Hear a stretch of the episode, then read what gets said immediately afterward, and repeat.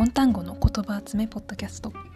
この番組は私が日常の生活や本の中で見つけた言葉を紹介し感じたことや学んだことをしゃべる番組です。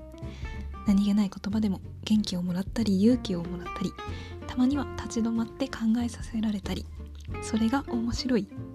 この気持ちを共有したい。そんな番組です。夏目漱石の小説で見つけた深い言葉。好きなアーティストの好きすぎる歌詞。昔あの人が教えてくれた元気の出し方などなどあなたにも刺さる言葉があればいいな。お暇な時にぜひ。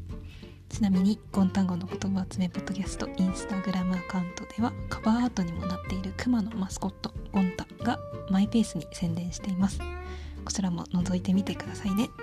では皆さんお待ちしております。